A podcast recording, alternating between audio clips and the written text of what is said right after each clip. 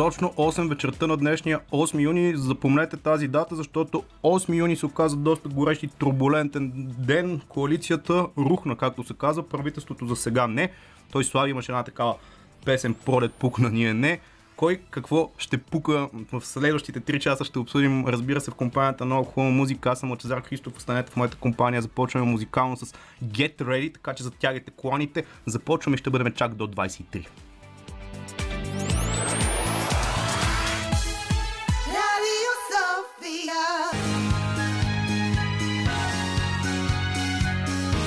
Радио София. Късното шоу с Лъчезар Христов.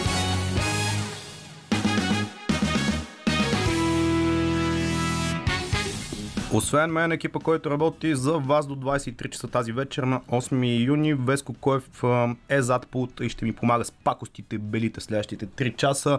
Естествено ще се грижи за доброто музикално озвучаване. А то такова като тематика го предлага Димитър Новачков. Той избира музиката. Това е скромният екип тази вечер, но днешния, както казах, 8 юни, доста горещ, поне през деня. Сега в момента се излива един потоп от около 2 часа над столицата, един потоп, който малко символично, въпреки че аз не винаги съм много голям фен на символиката, но след като се видяха първите трусове в правителството, точно тогава времето почна да се разваля и рязко минута по минута стана първо един порой, град валя над столицата. Буквално по едно време беше бял пейзажа навън. Човек, ако си погледнеше през прозореца, дали вкъщи, на работното място или от колата, единственото, което виждаше, е една така бяла картина на нещо, което се изсипва над столицата, но очевидно такова е времето. Тук даже с колегите се шегуваме от време на време, че летния сезон малко като в тропиците се превърна да го изживяваме. През деня топло, топлото, на моменти горещо и като преминеме там часовете, които се наричат, нали, по-късния следобед, и се почват с едни дъждове, грамотевици, и дано не го караме цяло лято така, но да не се отклонявам чак толкова много за времето да говоря, защото по-важни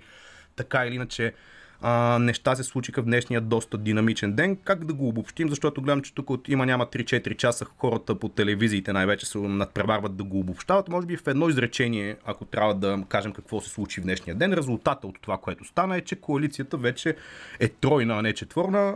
Слави Трифонов напусна, а премиера Кирил Петков заяви така съвсем на всеослушание първо в една пресконференция, след това в редица интервюта по телевизиите, че ще пробва с кабинет на малцинството, нещо, което в така близката ни 30 годишна демократична история аз нямам спомен не просто да се е пробвало, но да се е случвало успешно, но както се казва, нали, ще поживеем, ще видим. Да започнем набързо с събитията, защото в едно изречение обобщено днешния ден звучеше точно по този начин, но ние в радиото няма как да обобщаваме нещата само в едно изречение и затова ще понаредя още от този политически пасианс, който започна някъде към 3:30 или 15:30 в днешния ден, когато Слави Трифонов в типичния негов стил, аз впрочем тук да направя една от любимите ми сход. Слави Трифонов не съм го виждал не просто като изявление пред медиите да излезне, той не си води и собственото предаване по телевизията, която сътвориха тя изненадващо се казва 7-8 TV, разбира се, но дори собственото си шоу, което се казва и сме му свикнали в последните 20 години шоуто на Слави Трифонов, от една година и нещо там го води Иво Сиромахов. Слави Трифонов никой общо взето не знае къде е. След изборите, може би миналото лято, когато има такъв народ спечели изборите, той преди това и COVID кара. Да, даде едно интервю при Бойко Василев в Панорама, действително, и то беше доста коментирано това интервю. Това може би беше единствената му така изява и интеракция с медиите под някаква форма. Това интервю конкретно за националната телевизия, но това беше някъде юли месец миналата година, когато това колко далечно звучи, между другото, сякаш е било в друг живот, а не миналата година, буквално лятото, но тогава Слави Трифонов беше победител на изборите, или поне неговата партия има такъв народ. Разбира се, тя се опита неуспешно да състави правителство, след което видяхте за една година всичко какво се случи, но сега в момента социологията, последната, която се прави, има такъв народ, не им дават процент, който могат да влезнат в парламента, и сега много тук хора се питат защо го правят всичкото това нещо, но за това малко по-късно като че ли. Нека да продължим хронологията на днешния ден. В 15:03 часа господин Трифонов даде една така жива връзка във Фейсбук, в която в рамките на няколко минути на няколко пъти използва думичката агония. Това представлявало правителството, това представлявали последните няколко месеца като управление. И той каза, и така завърши им действително своя лайф, че агонията трябва да приключи. То със сигурност коалицията приключи поне в тази форма. Агонията обаче мене ми се струва, че съвсем скоро няма да приключи, защото От последвалите изявления си личи, че тези хора, които до момента са управлявали близо 6 месеца, ще станат. Вътре не просто имало някакви, как да ги кажем, различия, някакви неразбирателства, някакви различни гледни точки. Тук говорим за една така дълбоко прикривана или даже бих казал зле прикривана от последните няколко месеца омраза буквално между коалиционните партньори, защото след това по редица телевизии, първо Кирил Петков, разбира се, с целия си състав около него и по-видните и разпознаваеми лица на Продължаваме промяната дадаха една пресконференция в БТА, където изрякаха един куп неща по адрес на партията на Слави Трифонов, нейното поведение в изминалите няколко месеца в парламента. Конкретно министъра Гроздан Караджов какви милиарди е искал за пътищата и бяха обвинени тези фирми, които в продължение на десетина години са били приближени на Бойко Борисов и са получавали обществени поръчки за милиони и милиарди, даже на моменти евро. Изобщо думата милиарди днес беше доста напоително употребяване от кого ли не. Замерят се там едни хора с едни милиарди. Човек общо взето би си казал, че по-лесно ще се замерят с камъчета, но не, уви, думата милиарди беше една от думите на днешния ден. От това, което разбрахме, доколкото може да се вярва изобщо на някой, защото малко по-късно самия Гроздан Караджов в едно телевизионно интервю, заедно с Тошко Йорданов от Има такъв народ, той като цял един от хората, които когато стане дума нещо около тази партия, той винаги взима думата и той говори. Слави Трифонов, както казах, с медии не се срещат, там са двама-трима хората, той, Балабанов и сега в момента министър, очевидно той е на топа на остата. Обвиниха те пък Кирил Петков като контрапункт и контратака в какви ли не неща. Първо го нарекаха на няколко пъти лъжец. Казаха, че това, което прави е недостойно, че нещата, които говори, са лъжи пак и че общо взето цялото му правителство до този момент е било провал. Много странно как можеш да окачествиш нещо, в което и ти самия си участвал като провал, защото по този начин, колкото и странно да се стори на някой, в крайна сметка действително и кратък беше живота на правителството до този момент. Сега още не знаем какво ще се случи, но до този момент около 6 месеца.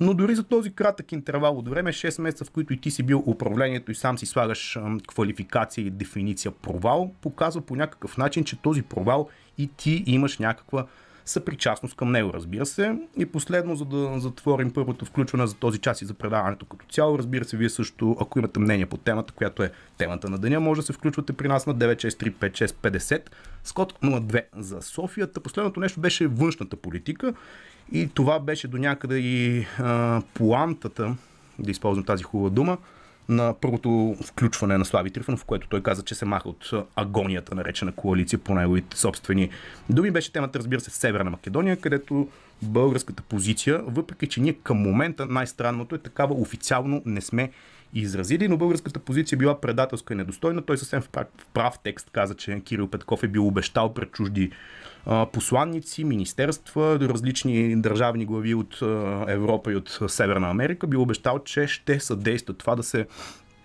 помогне на Северна Македония да бъде приета в Европейския съюз. Кирил Петков, естествено, пак да върна топката, отрече такова нещо, каза, че това са опорни точки, лъжи и инсинуации за повдигане на националистическия, както той го нарече така, момент, който сега в момента бил доста изострен и наболял и покрай войната в Украйна, разбира се, и уста Русия, България, сантиментите ни по тази тема. Той каза, че имаме един такъв националистически момент, който се опитва да бъде разпален, разраснат и хора да черпат дивиденти от това.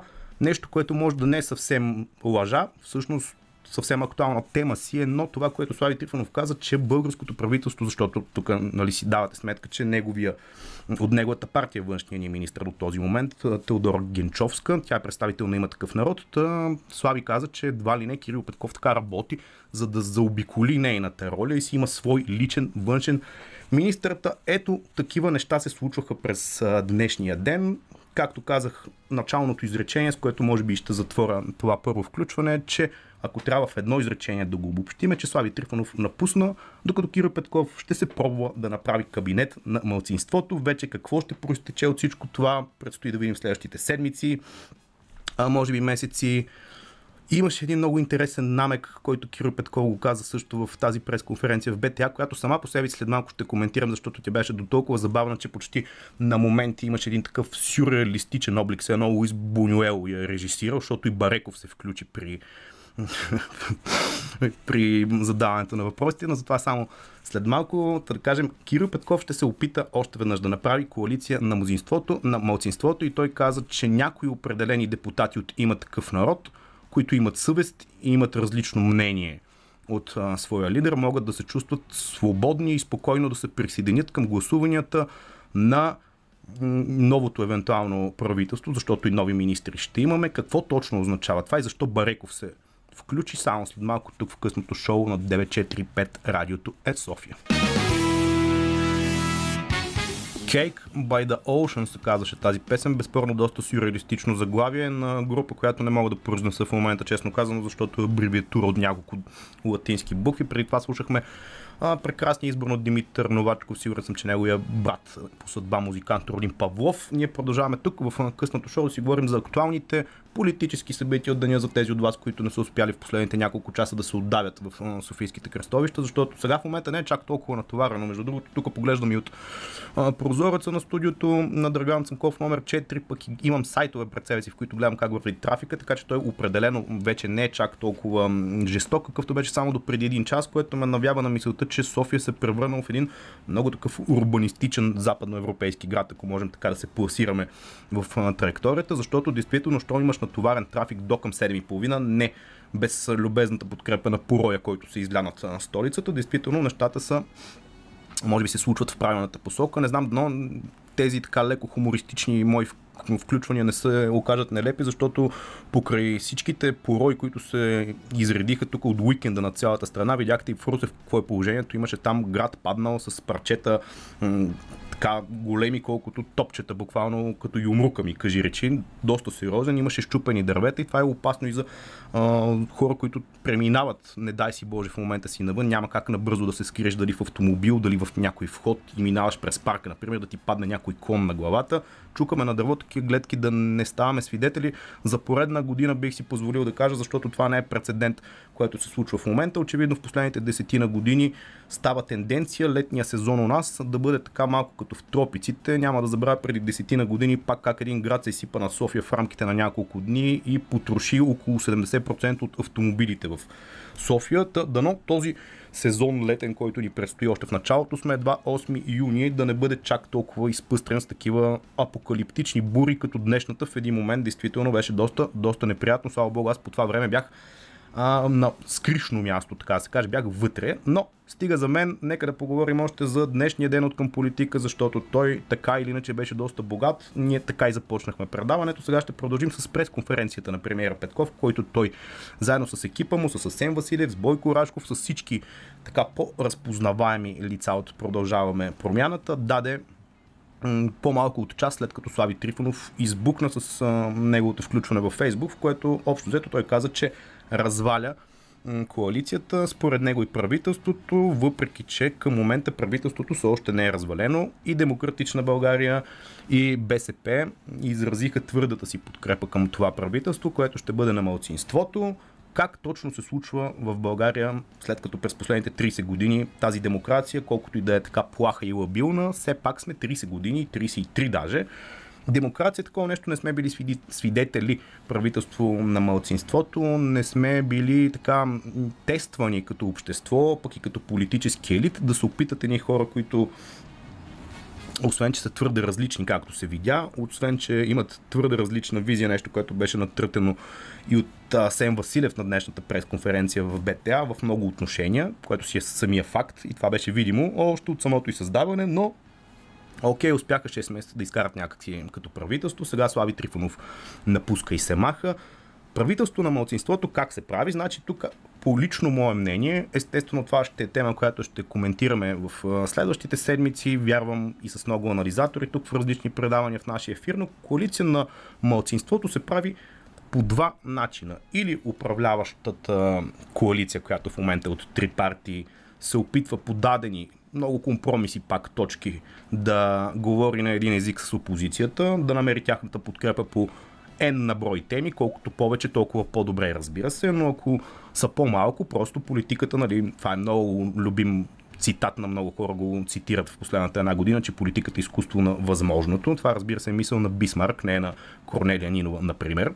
Но политиката действително е изкуство на възможното, доколко обаче е възможно да се намери дори една тема, по която ГЕРБ и управляващата коалиция да бъдат на едно и също мнение, защото Кирил Петков в малко по-късно в едно интервю телевизионно след пресконференцията в БТА каза, че с ГЕРБ никога не биха работили, защото те са, нали, нещата, които сме свикнали да ги чуваме от тях, символ на корупцията, на статуквото, на порочните практики, на поръчките, които от европейски средства се изливат в дадени програми и всъщност отиват в нечии джобове на определени лица. Е, при такъв тип риторика и начин на мислене, какви теми могат да бъдат общи, по които да намерят компромис да говорят? И вече идваме към другия играч, ДПС, които пък са още по-голям негласен символ на статуквото и на корупцията. И в този момент вече изниква втория вариант. Как се прави коалиция на малцинството? Тя се прави, както го каза Кирил Петков, но той просто не го каза. Той го натъртваше, потретваше, подесторваше и така нататък. Просто всяка втора дума му беше, че всички депутати си имат определени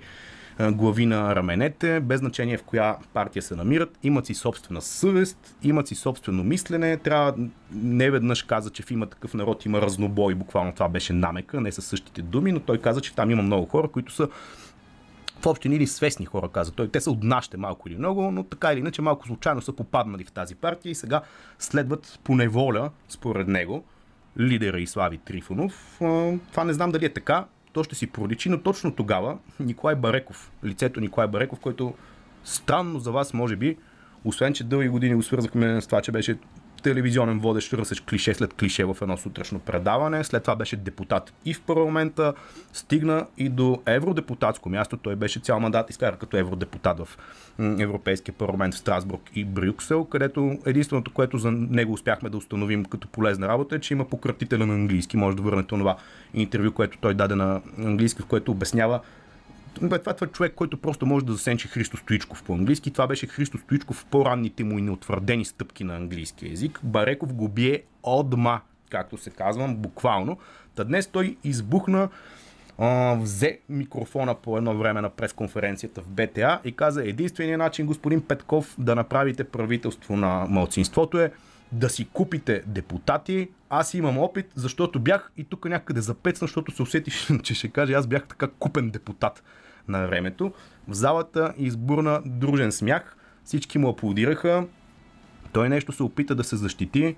По това време лицето има една журналистка, Ива Николова, не знам дали се сещате, тя се опита също да вземе думата. Ако не се сещате, сега аз съм джентълмен и няма да прави описание на физическите и антропологични особености на хората, особено ако са жени, но по гласа винаги може да я познаете по гласа. Това е един неподържаем глас, който все едно човек, който току-що е изпушил 40 цигари без филтър и взима думата, така звучи и той веднага се откроява на общия фон в залата. Изобщо беше доста, освен напрегнато, важно със сигурност политически, но по някакъв много извратено комичен начин, забавно. И за да завърша и аз по точно такъв начин, ще ви кажа коментар на Бойко Борисов, разбира се, няма как. Бившия премиер и настоящ лидер на първата опозиционна сила ГЕРБ, Бойко Борисов, отказа пред медиите да коментира тази вечер и не отговори изобщо на въпроса каква е позицията му относно случващото се в парламента и в разнобоя в коалицията с думите: аз съм си в банкя, нямам ток, тук вали буря. Просто не знам какво се случва. Това беше неговия коментар, което е чудесен завършък на това включване. Продължаваме с още музика. Това е Радио София. Гласът на столицата.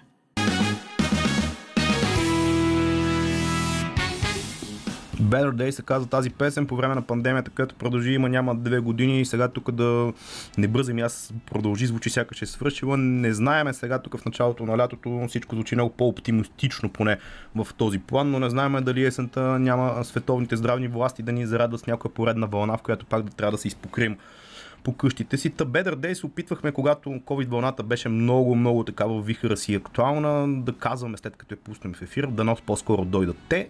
Как човек да очаква, че след COVID ситуацията 2-годишна, след това ще има война, която продължава в Украйна и аз смятам малко да поговоря за нея в предаването, защото всичко, което казах до тук, ме накара извън ефир да се замисли какво странно нещо е медийното облъчване, изобщо медиите като начин на интеракция със своите слушатели, зрители, читатели, без значение какви потребители на медийното качество и съдържание.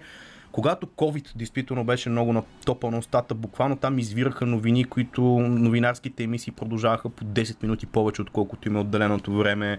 До 25-та минута не се казваше абсолютно нищо по-различно от това колко заразени има, коя болница с какъв капацитет е, различни след това експерти, прогнози, кога ще свърши, кога ще има пик на вълната, пък кога ще има спадане. Нещо, което най-вероятно е било в рамките на нормалното, предвид факта, че тогава целият свят беше завладян. Аз не смятам, че сега в момента, началото на лятото, положението е коренно по-различно от това, което беше, да кажем, през миналото лято, но за COVID дума не се обелва. Половината държави в Западна Европа, особено в по-южната й част, са тотално изрязали всякакви COVID мерки, включително носене на маски, включително не трябва в момента в Италия, ако искаш да идеш да си правиш PCR или нещо подобно. Тази тема я няма. Темата в Украйна, която след 24 февруари също имаше една много напоителна истерия и не влагам абсолютно никаква така негативна нотка в това изречение. Имаше истерия, в която седмици наред това бълваше по всички медии, включително и аз съм го правил, защото тук дълго време нон-стоп в късното шоу това беше темата, която ме вълнува, но даже в един момент и на мен почна да ми става леко уморително от нея, и то не е просто на принципа, че човек като го гледа нещо по медиите му свиква и то става част от ежедневието му, въпреки че и това е така, но просто тези неща много бързо се изконсумират и с медиите като натюрел си търсят някакъв друг продукт, който да изразходят, и съм сигурен, че сега следващите седмици вътрешноведомствените или политически неща, да не ги характеризирам като глупости, ще бъдат на дневен ред. Бойко Рашков, който, впрочем, това е интересно, изпуснал го като нюанс, когато коментирах пресконференцията в БТА, той беше застанал вдясно от министър-председателя Кирил Петков,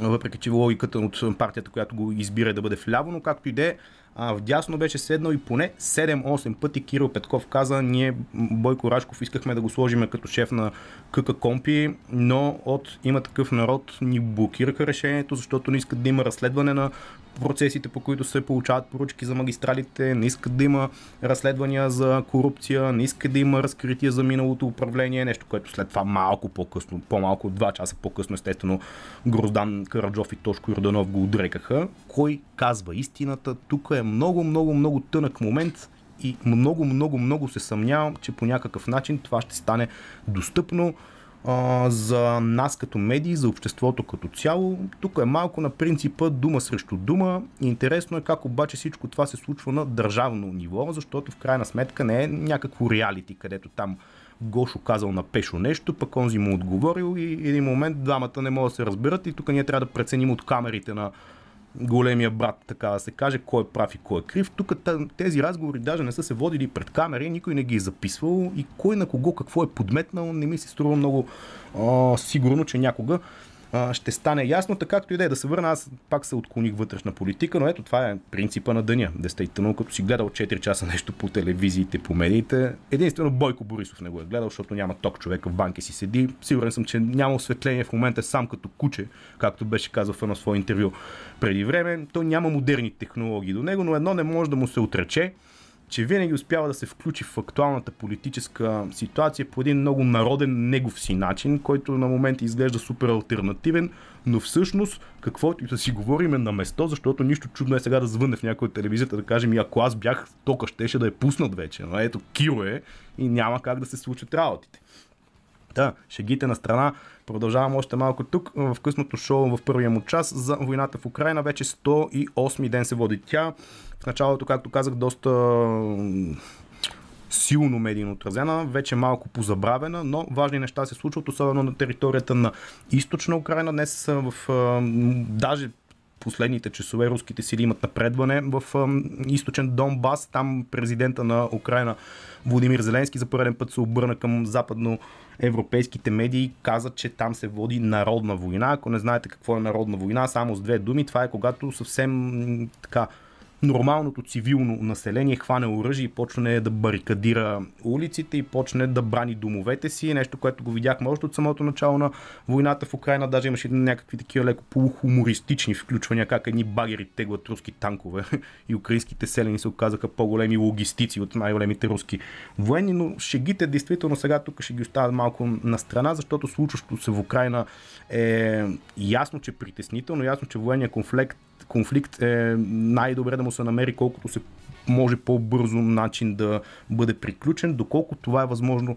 на полето на дипломацията. И тук в късното шоу съм си говорил с редица хора, които са ангажирани по темата, като Манол Глишев, като Тончо Краевски, като Емо Соколов, като един куп други историци, анализатори и хора, които имат отношение към конфликта. Най-така балансираната позиция, обобщена, която мога да извадя, е, че докато Русия не бъде пусната, така образно казано, да се измъкне с някаква позиция, която тя може да обяви пред своето население най-малкото и пред света, в частност като победа, в каквото и да означава това, очевидно, че повече от ясно, че цяла Украйна няма как да бъде превзета, най-малкото столицата Киев. Там боевете бяха отблъснати от поне 2 месеца и там в момента има и световни делегации, канят се Евровизия да посрещат до година, въпреки че те казаха, че в Мариупол им е идеята да го посрещнат. Там град в момента няма и едва ли ще е там, най-вероятно ще си е в Киев, но там живота си е съвсем спокоен, едно няма война, но в източната част на Украйна в момента ври кипи буквално.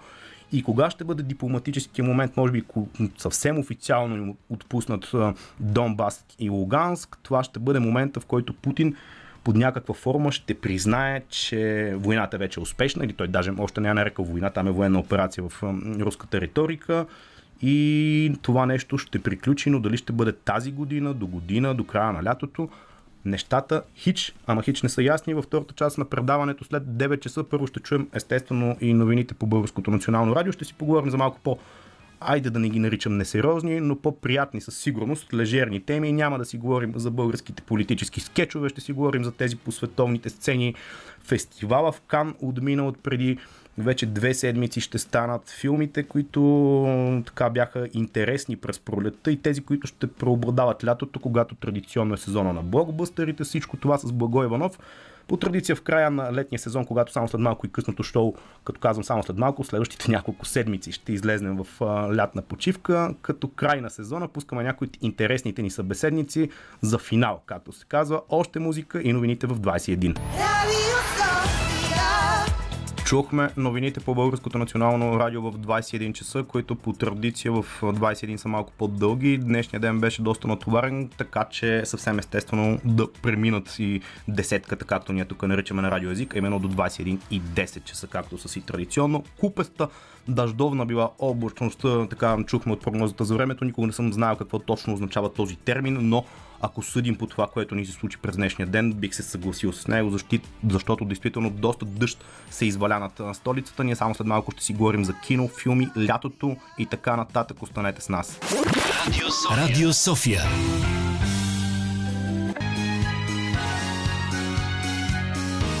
Радио София. Късното шоу с Лъчезар Христов.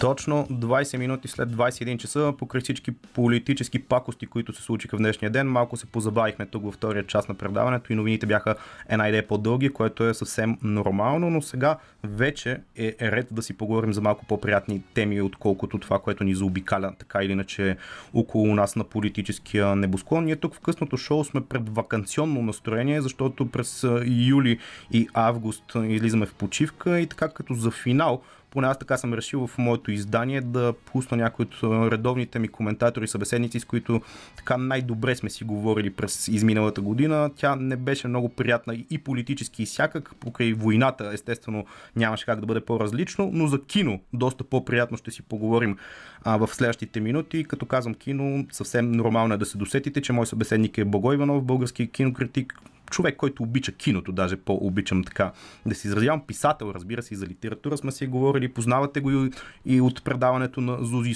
Аспарухова, даже мисля, че в неделя ще имате възможност да го чуете. Здравей!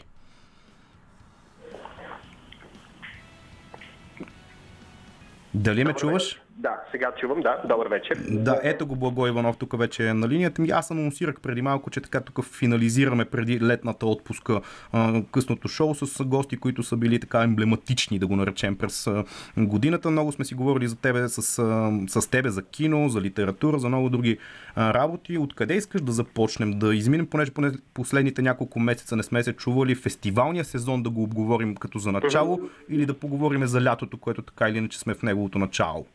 Ами може да кажем две думи за това, което се случи сега през май в Кан, защото това, което се случи в Кан, е нещо, което неизбежно ще се случи и у нас в късната есен. Голяма част от тези филми вероятно ще видим, било то на Киномания или до година на София Филмфест, или по някакви алтернативни пътища, както също обичам да казвам.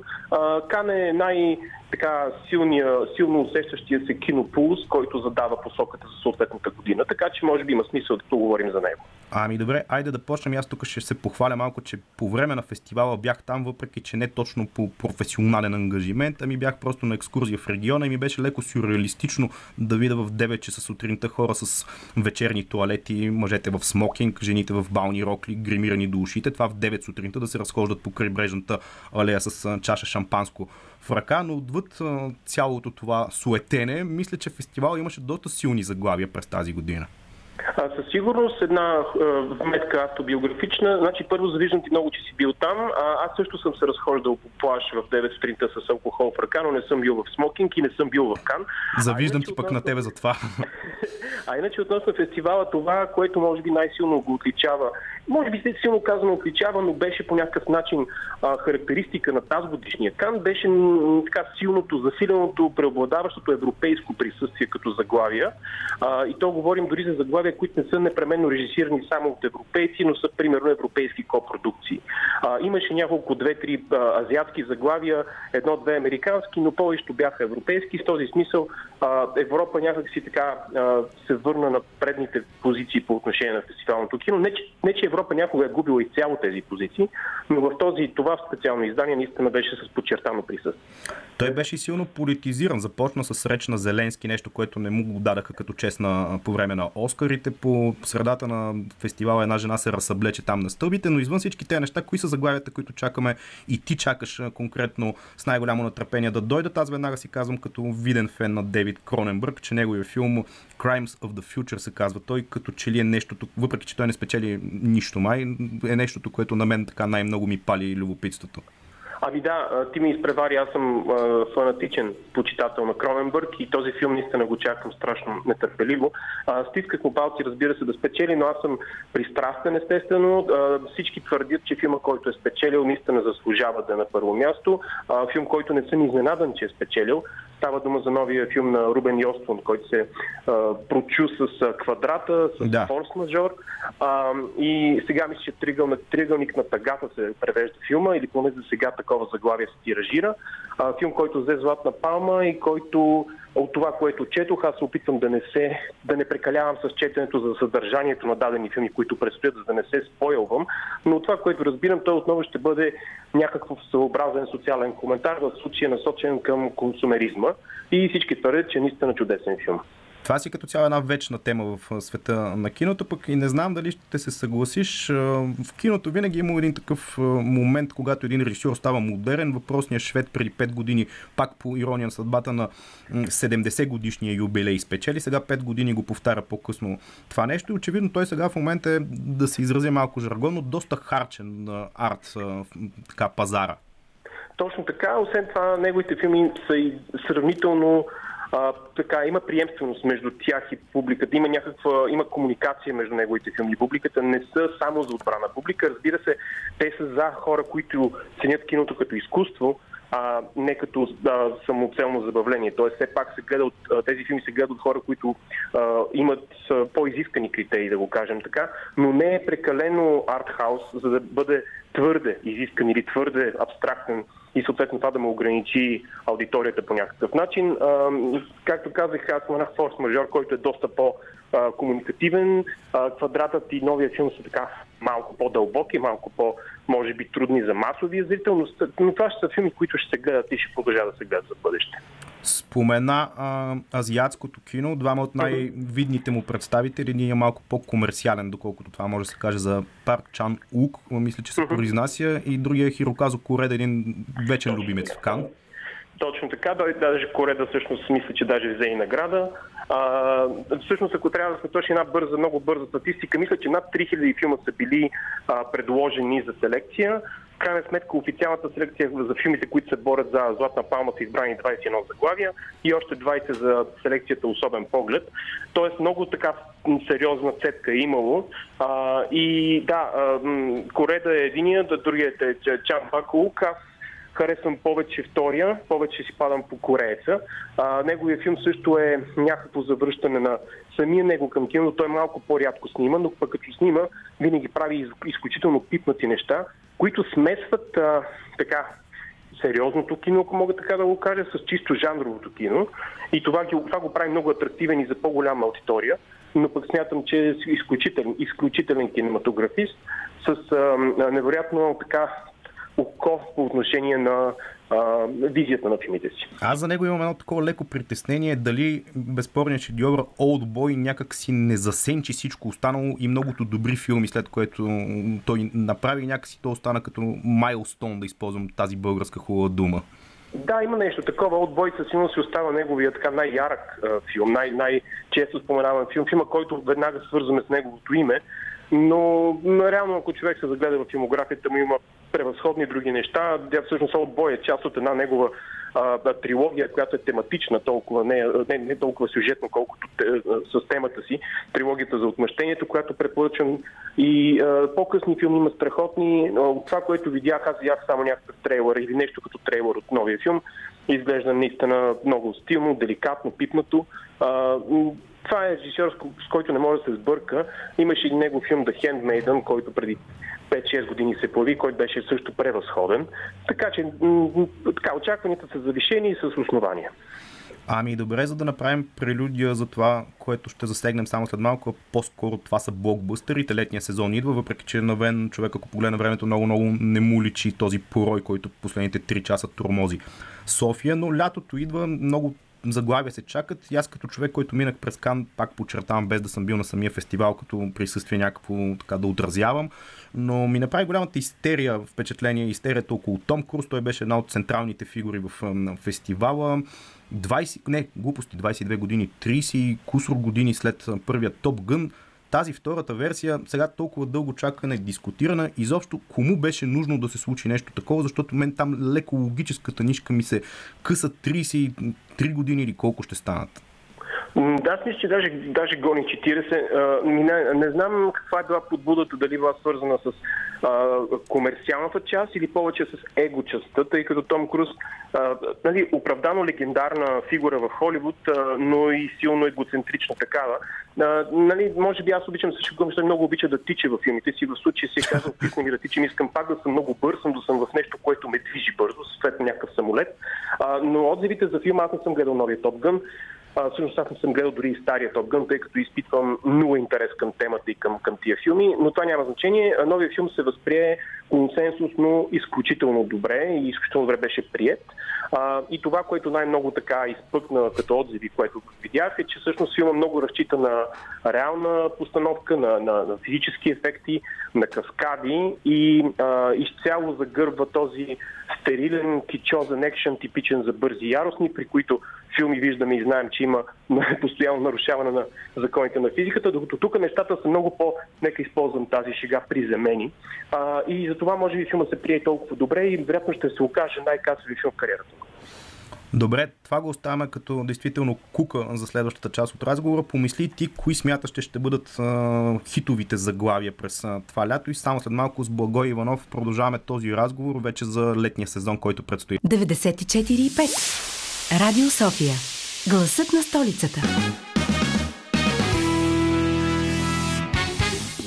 Точно 20 минути преди 10 вечерта Прайзинг на Мюз слушахме до преди малко една доста бъмтовна в интерес на истината песен, освен че е безспорна класика. Димитър Новачков избира музиката, той много от политика не разбира, така че най-вероятно случайно е сложил в днешния ден тази песен. Това беше просто лирична вметка. С Благой Иванов продължаваме да си говорим. Сега, както анонсирах преди малко, ще продължим с темите, филмите, изобщо какво лято 2022 ни очаква от към кинопреживявания. Знам, че с Зузия Спорухова в неделя ще си говорите за Чурасик свят господство, се казва новия филм, който излиза в петък, така че съвсем накратко тук да анонсираш какво да очакваме от този филм и даже след малко ще разширя въпроса, но нека започнем с него. Да, Джурасик свят господство е филм, който вече успях да гледам даже 2 пъти. Моята фенщина ме прави изключително пристрастен. Тоест, от гледна точка на диноманско забавление, филмът е палци горе. Дали обективно е добър филм, това е много спорен въпрос. Отзивите са сравнително негативни или най-малкото са така смесени по отношение на филма, но пък очакванията за бокс офиса са оправдано високи. Пак казвам, ако искате да гледате динозавърски екшен, това е филма. Ако искате да гледате нещо на Акира Куросава, просто си пуснете нещо на Акира Куросава. Да, това е ясна тема и вечна като цяло в света на киното. Защото казах, че ще разширя въпроса, как гледаш на този тип франчайзи, и то Jurassic Park не е изолиран случай. Естествено, че мога да дам пример с Междузвездни войни и тяхната еволюция, ако това е думата, през годините, когато всякакви... Това сме го говорили друг път, но все пак да продължим темата с всякакви приквели, сиквели, герои, които се взимат от една поредица и се вкарват в друга, само за да се направи една машина за пари. Ясно е, че когато човек прави бизнес, аз съм убеден, че ако с теб сме холивудски продуценти, бихме го правили, защото ни се пълни джоба от всичко това, но киното къде остава някъде в цялата тема? Киното остава много назад, разбира се. Всъщност, като се замисли, най-големите хитове, излезнали до сега през тази година, са преобладаващо адаптации. Излезе Sonic 2, излезе Doctor Strange 2, те и двата са адаптации на нещо преди това и продължения. Излезе трета част на Фантастични животни, която е очевидно продължение. Uncharted се появи, който е адаптация по компютърна игра. Сега говорим, споменахме Jurassic Park 6 и Top Gun 2. Сега излиза съвсем скоро Баз Светлинна година, анимация на Pixar, която капитализира върху играта на играчките. Нов биографичен филм за Елвис Пресли на Баз Лурман ще се появи, макар че тук вече не говорим толкова за бизнес, колкото за творческо търсене, но отново не говорим за оригинален сценарий по нещо, което не е чувано и не е виждано, а нещо, което вече е правено. Много от нещата, които вече са правени, ще се правят отново. През август ще видим поредна част на Хищника, която е заглавена Prey и е индианска интерпретация на сюжета, тъй като е предистория. Всички тези предистории, следистории, успоредни филми, които се случват някакви споделени вселени, показват този наистина, от една страна, творчески тревожен симптом на прекомерна експлоатация, и от друга страна показват и добре взети бизнес решения, защото очевидно формулата преобладаващо работи. Друг е въпросът колко доволни остават хората, които искат да гледат нещо, което има нещо повече от първосигналното забавление. И тук отговорът по-скоро е песимистичен. Ние не получаваме кой знае какво отвъд бомбастичния екшен, прекомерната дигитализация и, разбира се, ужасно досадния либерален наратив. За последното съм съгласен, но ако тръгнем по тази плоскост, няма да ни стигне хич времето. Аз много се кефя, много хора ми се смеят и ми се подиграват, че се кефя на Крис Прат. Сега, верно, ти каза Коросава да си избират. Ако някой иска да гледа Ален Делон и Марлон Брандо е друга тема, но Крис Прат според мен успя доста успешно да влезне в обувките на, ако щеш, дори на един такъв от старите, всичките стари класически холивудски машкари герои. Той е един в момента запазващ това някакси, как да кажа, извън либералните клишета, алфа машкара във филма. Той даже не... Една от причините аз да не мразя Крис Прат е, защото либералите го мразят. Но ако трябва да съм искрен и да съм сериозен, той има чар, има визия, много добре си подбира ролите, така че всъщност е постоянно във вихъра на бокс офиса. До година ще го видим в един филм с Мария Бакалова. Аз не случайно го споменах, защото точно в Operation Kino видях информация, че тя ще има роля в последната, не знам дали е последна всъщност, но третата част от Guardians of Galaxy. Да, точно така. Това е филм, който аз очаквам само единствено заради Джеймс Гън. Всичко останало ми е все тая, просто защото на мен е от Марвел Вселената ужасно ми е писнало, но пък Джеймс Гън прави все приятни и прилични филми. Аз харесвам предишните две части на Пазители на галактиката и се надявам третия също да става, но така да е, има време, ще видим. Той чак до година ще излезе. Добре, някои други от акцентите ти спомена вече за Елвис. Две думи за този филм. Аз трябва да призная, че имам не особено приятен сантимент, като чу името Баз Лурман и винаги очаквам нещо, което може да не ме приятно сюрпризира по време на филма, ако дори целия дали по-скоро ми харесва. Ами той е малко проба и грешка. Аз на Баз Лурман харесвам някои неща, а други пък изобщо. Това на този етап чисто на ниво трейлър изглежда много прилично. В главната роля е човек, чието име забравих, но това, което четох наскоро е, че... Като му гледам снимката, не си заслужава да бъде и запомнен. Ами не знам. Искам да го съдя, чак като го видя, но Хари Стайлс е бил спряган за ролята. Те в крайна сметка си избрали този по-малко така популярен човек, което може би е за добро, защото когато избереш твърде популярно лице, особено за биографичен филм, то малко и много влияе на ефекта. Така че ще видим, аз съм умерен оптимист за Елвис. Това, което на мен много ми се гледа и нямам търпение за него, се казва 3000 Years of Longing. Това е новия филм на Джордж Милър. Аз съм огромен фен на това киви, Джордж Милър. Аз също съм голям фен и смятам, че последната част от Лудия беше страхотна. Всъщност най-добрият екшен през този век най-вероятно се казва Лудия Макс, Пътят на яростта. Изключителен и адски естетизиран екшен. Милър е невероятно талантлив режисьор, който беше поизчезнал от небосклона, но се върна и се радва за това. И то по негова воля, май. Мисля, че да, той много-много не обича да ходи по свирката на продуценти и на правила. И това, което сега е направил, е филм с Идрис Елба и Тилда Суинтън, което изглежда абсолютно шантаво и смятам, че ще е нещо, което надявам се ще впечатли много повече, отколкото ще разочарова. Някое друго заглавие, което пропускаме до края на самото лято, което ти си набелязал или смяташ, че има потенциал да се превърне в масов хит? Не знам, аватарите кога ги очакваме? Май няма да е това лято. Аватара ще излезе по всяка вероятност през декември. Казвам по всяка вероятност, защото този филм беше отлаган толкова много пъти, че това, че видяхте трейлър е някакво чудо само по себе си. Но той ще излезе декември, филм, който някакви хора много очакват, пък аз изобщо не очаквам, но е хубаво да го споделя, защото все пак има умерен интерес към него. Се казва Bullet Train и е така свръхстилизиран екшън с Брат Пит в някакъв влак, в който се раздават крошета. Наистина не изпитвам интерес към филма, но гледам, че хората се вълнуват, така че може би ще е успешен филм. Ами добре, и за да финализираме, понеже отиваме към края на този час, аз се надявам, отиваме и към края на сезона на Късното шоу, се надявам и през есента да продължим да правим интересни разговори, когато има, и вярвам, че ще има такива теми. Просто срам за мен, но сърби ме език и няма как да не те попитам. Какво мислиш за Джони Деп и Амбър Хърд? Ами, мислят това, което мислят повечето хора, които имат поне 2-3 мозъчни клетки в главата си. Когато той загуби делото в Англия срещу Сън, беше скандално. Той ги съдеше, защото те го бяха нарекли бияч на жени и някакви такива глупости.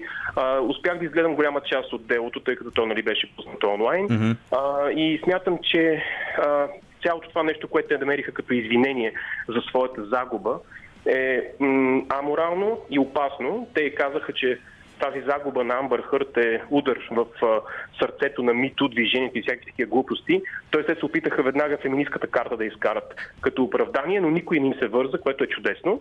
Радвам се, че света си даде сметка, че всъщност сексуалното посегателство, насилието в едно семейство може да бъде насочено както към жени, така и към мъже, и съм много щастлив, че Джони Деп спечели. Аз също не знам дали това не е твърде оптимистично, че света си е дал такава сметка. Ако не е друго, Амбър Хърд показа, че е много по-добра актриса в съда. Беше супер експресивна, така, за разлика от филмите. Тя между беше много експресивна. Тя толкова консенсусно неприятна беше, т.е. за всички хора, които следяха и като коментари, и въобще като коментатори. Аз четох много коментари и гледах много коментатори, които са правни лица и които говореха за самото дело. Самия факт, че тя през цялото време, когато отговаряше на въпросите, си обръщаше главата към съдебните заседатели, показва нейната, от една страна, нейния нарцисизъм и от друга страна колко много се опитваше да играе и да се опитва да изкара така образа на жертва. Много се радвам, че ни се получи. Ужасно неприятна жена. С тази ведра мисъл ще затворим този част на предаването. Благой Иванов тук, мерси за участието. Ще се чуем и през есента. Хубаво лято ти желая. Ние тук продължаваме с още музика, след което новините в 22 часа. Чухме новините в 22 часа тук. Късното шоу продължава в неговия последен час и ако си мислите, че след всичките турбуленции, които се случиха по политическата ос в днешния ден, ако те са ви досъдили и са оставили до някъде неприятен привкус в устата ви, бъдете спокойни. Тук в късното шоу можем да се погрижим това да ескалира в следващия един час, защото само след малко ще си говорим за нещо, което пропуснахме и нямаше как да хване ръка. Български футбол, българския национален отбор, Борислав Михайлов, Черно тото и още един куп неща и кой е лицето Дантан, само след малко музика. Радио София. Късното шоу с Лъчезар Христов.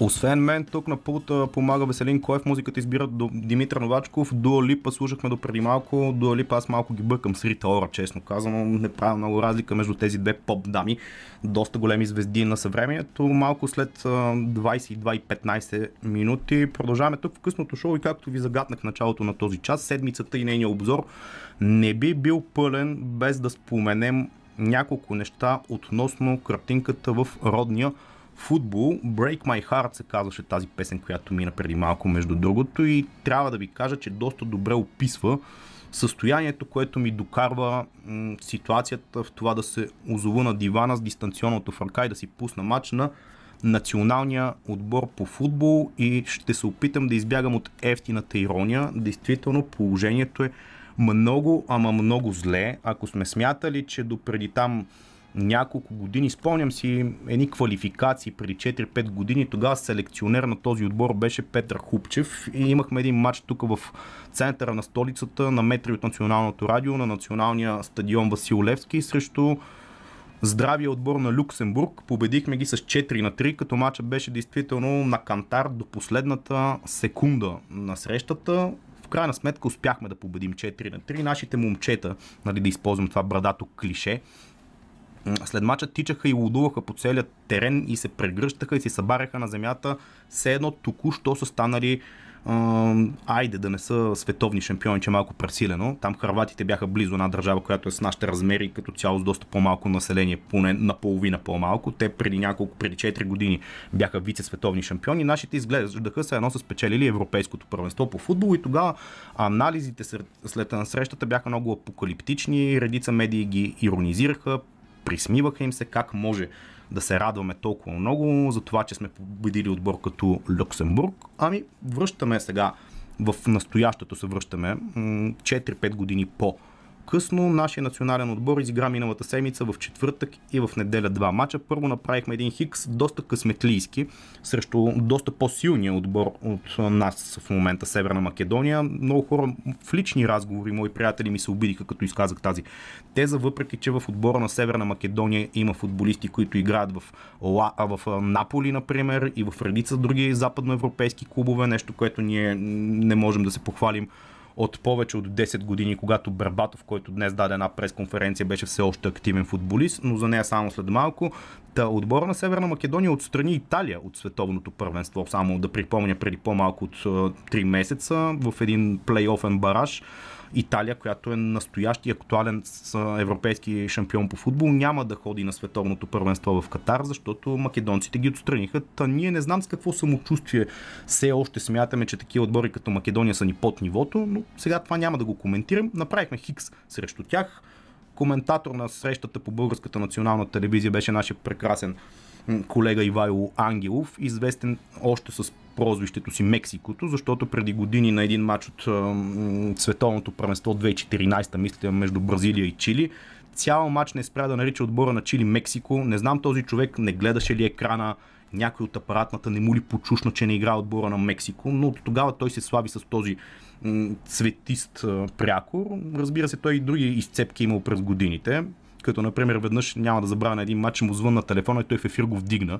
като шушнеше така леко, се опитваше да каже, не, аз още малко тук до края на първото полувреме, след малко ще ти се обада, сигурно си е мислил, че зрителите няма да го усетят това нещо, но уви, усети се и се видя. Казвам го не заради друго, защото и работата на коментаторите от дълги години е поставена под въпрос. Защо трябва да си го причиняваме като накоплаци, слушайки даден коментар, да се опитваме да мютнем телевизора, просто защото той е твърде досаден в един момент и неадекватен на обстановката. Но това, което може би са се опитвали да направят от телевизията, да намерят достатъчно адекватен коментатор, който така да бъде съизмерим с играта на българския национален отбор по футбол. Защото какво видяхме 3 дена по-късно след мача с Македония, относително успешен, пак казвам, е, че срещу Грузия, нашия национален отбор, срещу Грузия, подчертавам, изглеждаше така, все едно на стадиона на Лудогорец в Разград е дошъл отбор на Аржентина минимум. Нашите не можаха да пипнат топката. Нашите бяха абсолютно out of space, както се казва. Абсолютно, буквално всяка атака на Грузия беше потенциален гол.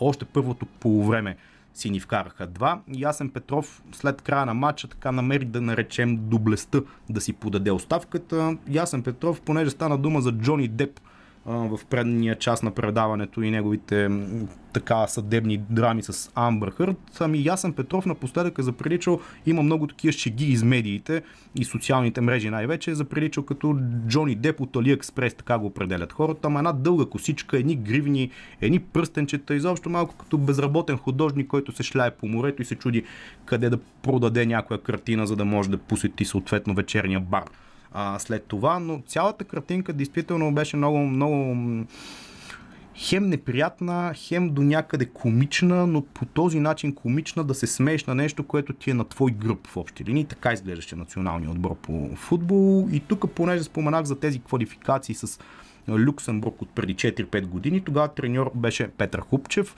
а с горе-долу същите футболисти. Може би единствената разлика, че тогава в отбора беше Ивелин Попов, който тогава все пак беше в по-силните си футболни години, защото сега в момента отива към край на кариерата, връща се и в Левски да играе този сезон. С Ивелин Попов тогава и горе-долу същия отбор. Нашия национален отбор успя да победи Холандия като домакин с 2-0. Успя да победи Швеция с 3-2, също като домакин на Васил Левски, един отбор, който не го бяхме побеждавали от около 50 години.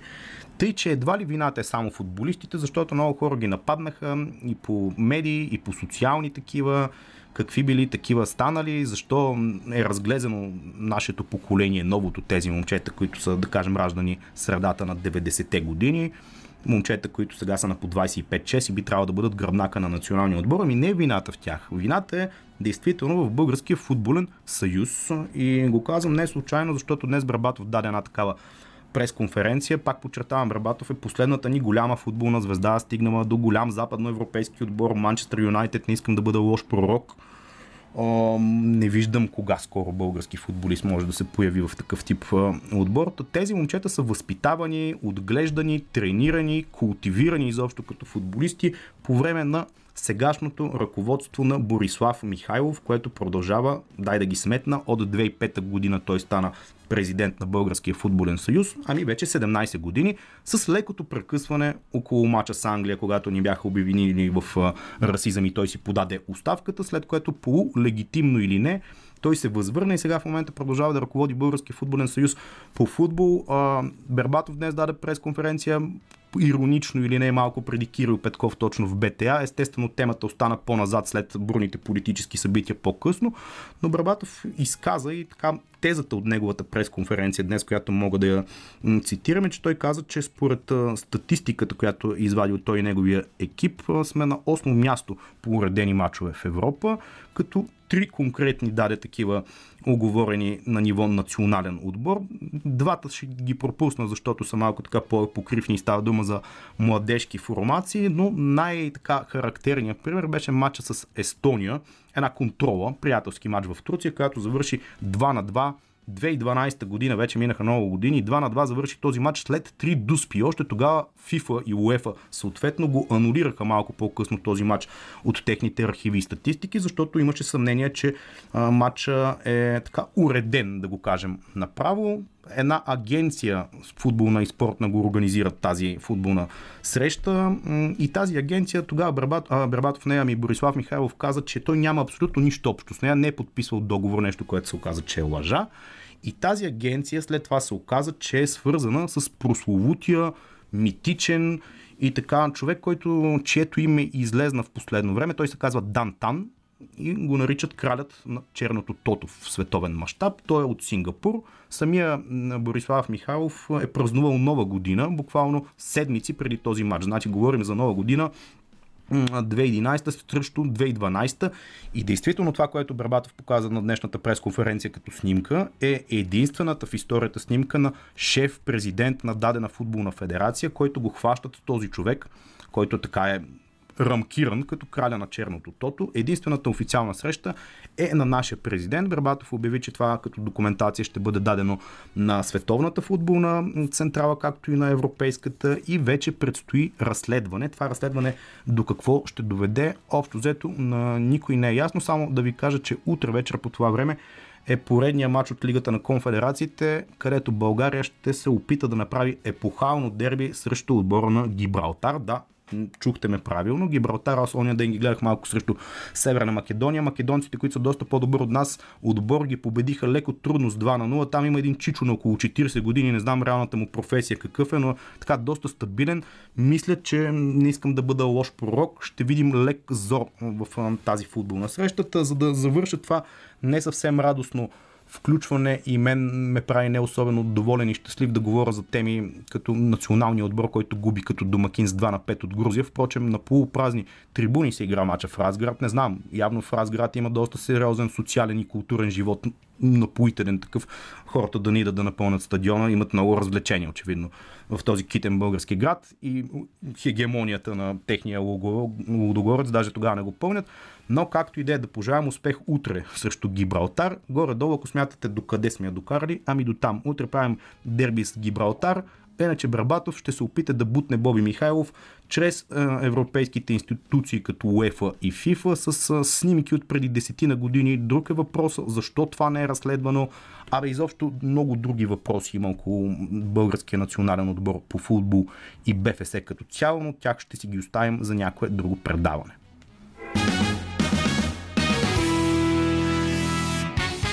Бях си обещал да не говоря за политика до края на предаването, но тази песен не оставаме под канва някак си да го направя, защото саботаж, може би, както сами чухте от песента, е думата, която най-добре описва така днешния натоварен политически ден. Много хора си задават въпроса кому беше нужно да се случи всичко това на днешния с нищо не предвещаващ за това 8 юни. Разбира се, гласуваше се поправката в бюджета, имаше там определени различия в коалиционните партньори, но като цяло доста тихо и спокойно минаваше до един тип време всичко, след като Слави Трифонов реши да направи този Facebook лайв, в който изприказва каквото изприказва. Аз вече го предадах до голяма степен, а пък и вие сте го видяли и в новините мина, и тези от вас, които ползват социални медии, вярвам, че повечето сме такива, са видяли за какво става дума. Най-важният въпрос от тук нататък и без всякакви иронии и сарказми е какво следва от всичко това напред. Защото мисля, че даже Христо Иванов от Демократична България го формулира най-правилно на една от първите реакции пред журналисти след днешните дебати, пресконференции и прочие. Той каза, че агонията не свършва до тук, защото агония беше една от така много сериозно тиражираните от Слави Трифонов тези в неговото изявление, че трябва да спре агонията. Ама агонията и без значение с има такъв народ или без в участие в коалицията не спира до тук. Тепърва предстои една доста сериозна агония и какво е отговорното мислене, нови избори ли трябват. Аз не веднъж и с мои събеседници и самостоятелно съм изтъквал и застъпал тезата, че в едно демократично общество изборите са неговия най-такъв естествен отрязък и продължение, когато някой не може нещо по някакъв начин да се разбере политически с своите коалиционни партньори, следват избори, хората не трябва да се притесняват от това, но на фона на всичко това изникват един куп въпроси от изказванията, които направиха пред медиите от всички, буквално целия политически спектър днес.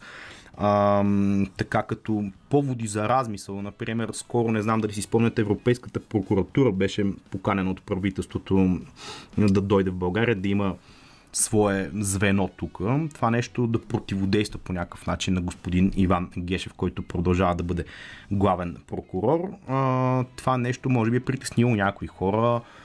Има и един куп други закачки и така шегички из мрежата, нещо, което съвсем нормално, нещо, което като подозрение витаеше в пространството. Слави Трифонов, например, на една снимка изтипосан в бекграунда на господин Доган в неговата градина на Росенец, когато той беше станал още много известен там преди няколко години, когато беше разгара на протестите. През 2020 година той така се подаде малко като пиле. Му се подаде главата в една градина и Слави Трифонов е до него, не случайно. Една от чегите, че малкото ДПС вече ги наричат Има такъв народ. Сега може това всичко да бъде, разбира се, спекулация и инсинуация, но факт е, че всички тези неща и в контекста на това, което казах за Европейската прокуратура, съвпаднаха с нещо, което анонсираха. Лошото според мен е, че го анонсираха от Продължаваме промяната вече малко постфактум. Хубаво е тези неща да бяха казани по-рано, защото сега в момента ще ги обвинят в кризисен пиар, а именно за това, че предстоят много сериозни разследвания за много голяма част от хора, които са управлявали до този момент, за хора, които са били пряко, преносно, косвено или съвсем реално свързани с властта, включително политици, които имат имунитет.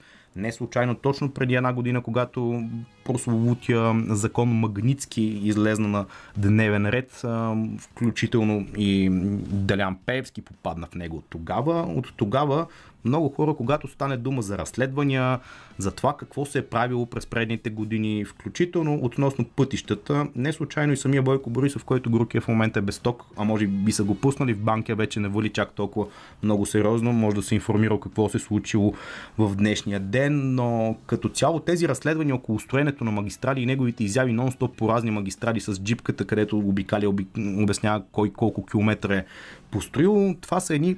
Да видим и фактите утре, които Бойко Рашков обеща, че ще бъдат разпространени към медиите, но това са едни пари, които са ги усвоявали определени фирми, определени работници. Преди няколко седмици този протест, който се състоя доста мащабен тук в центъра на столицата и в редица градове, разбира се, в цялата държава, и много хора се чудеха така в социалните мрежи как е възможно толкова много хора да протестират не за своите права, своите заплати, своето по-добро битуване и възнаграждение, а за това, че шефовете им не могат да си купят Ламборджини, например, произволна е марката, може да я замените с каквато си искате кола, и сега някой да не ми каже, че прави реклама. Подозирам, че по това време на денонощието не са много хората, които ни слушат и могат да си позволят такъв тип и клас кола, така че схващате цялата посока на мисълта каква е, а именно, че когато се правят едни разследвания и почва така да замирисва на влизане в съд, влизане в прокуратура, влизане в...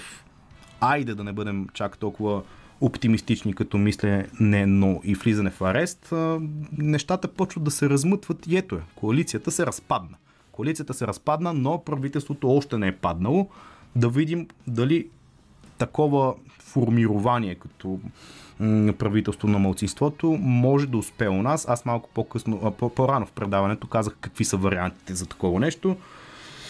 И да видим действително, Николай Бареков се изяви и каза, че той като бивш купен депутат, почти се изпусна да го каже, знае много добре как стават тези неща. Дали има такъв народ, достатъчно добре са си направили сметанката как стават такива неща, защото именно такова нещо предстои да се пробва в парламента. Казвам го като една такава ведра мисъл, малко преди край на предаването.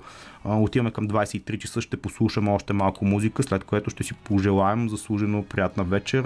Навън не вали в момента, така че е свежо и приятно. Стиви Лондър слушаме тук и чухме точно 10 минути преди 23 часа, малко преди да си кажем лека нощ, съвсем заслужено за тази вечер. Днешният е доста бурен, горещ от към политически теми поне ден. Само да обобщя всичко, за което стана дума в предаването. Естествено, политиката нямаше как да бъде подмината. Коалицията вече не е четворна, а тройна. Правителството все още се крепи. Той, Кирил Петков, си има една такава крилата фраза: клати се, клати се, ама не пада. Да видим до кога. Впрочем, ако трябва да извада още едно от изказваните политически през днешния ден, е, че Слави Трифонов, така в неговия лайв в Фейсбук, който направи в типичния негов стил, където гледа лошо, кара се на хората, въпреки че не се показва пред тях, но това си е негов патент.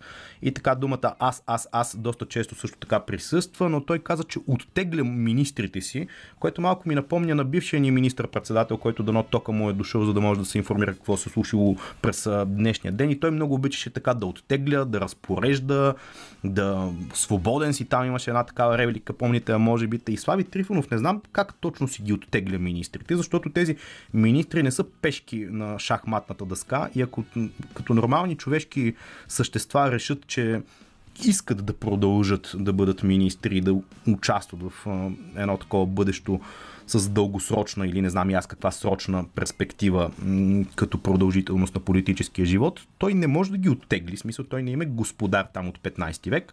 Абе, изобщо интересни неща предстоят да се случат през следващите дни. Всичко това се случва и на фона на темата за приемането или не на еврото народна почва, борбата с инфлацията, всички тези разследвания, които през днешния ден ни бяха обещани, че ще се случат идните дни, ще бъдат извадени, както казаха, и снимки, и видеоклипчета, и различни други доказателствени материали, поне такава беше заявката.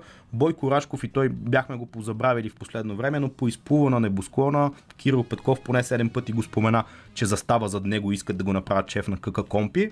От БСП аплодираха това решение. Нека да видим. Историческите моменти са затова интересни, защото ти се случва нещо ново, нещо, което не си го виждал и попиваш, така да се каже, нови впечатления. Какво по-прекрасно нещо има в един живот от новите впечатления? Да видим правителство на малцинството. Е ли нещо възможно да се случи в обозримо бъдеще на родна почва? Разбира се, поговорихме и за кино, и за доста по-приятни неща, но така в късното шоу темите са поливалентни, така да се каже, и различни. Така ще продължим и следващата седмица. Останете утре с късното шоу с Димитър Ганев. Вярвам, че ще бъде интересно в четвъртък. С вас ще се чуем следващата сряда. Да се надяваме, че нещата няма да бъдат чак толкова бурни или пък обратното. Да се надяваме на съвсем нещо различно. От мен Лъчезар Христов. Музиката избираше Димитър Новачков. Веселин Коев зад звукорежисьорския пулт са пожеланията за приятна вечер с компанията по възможност на Радио София тук на 945. Радио София.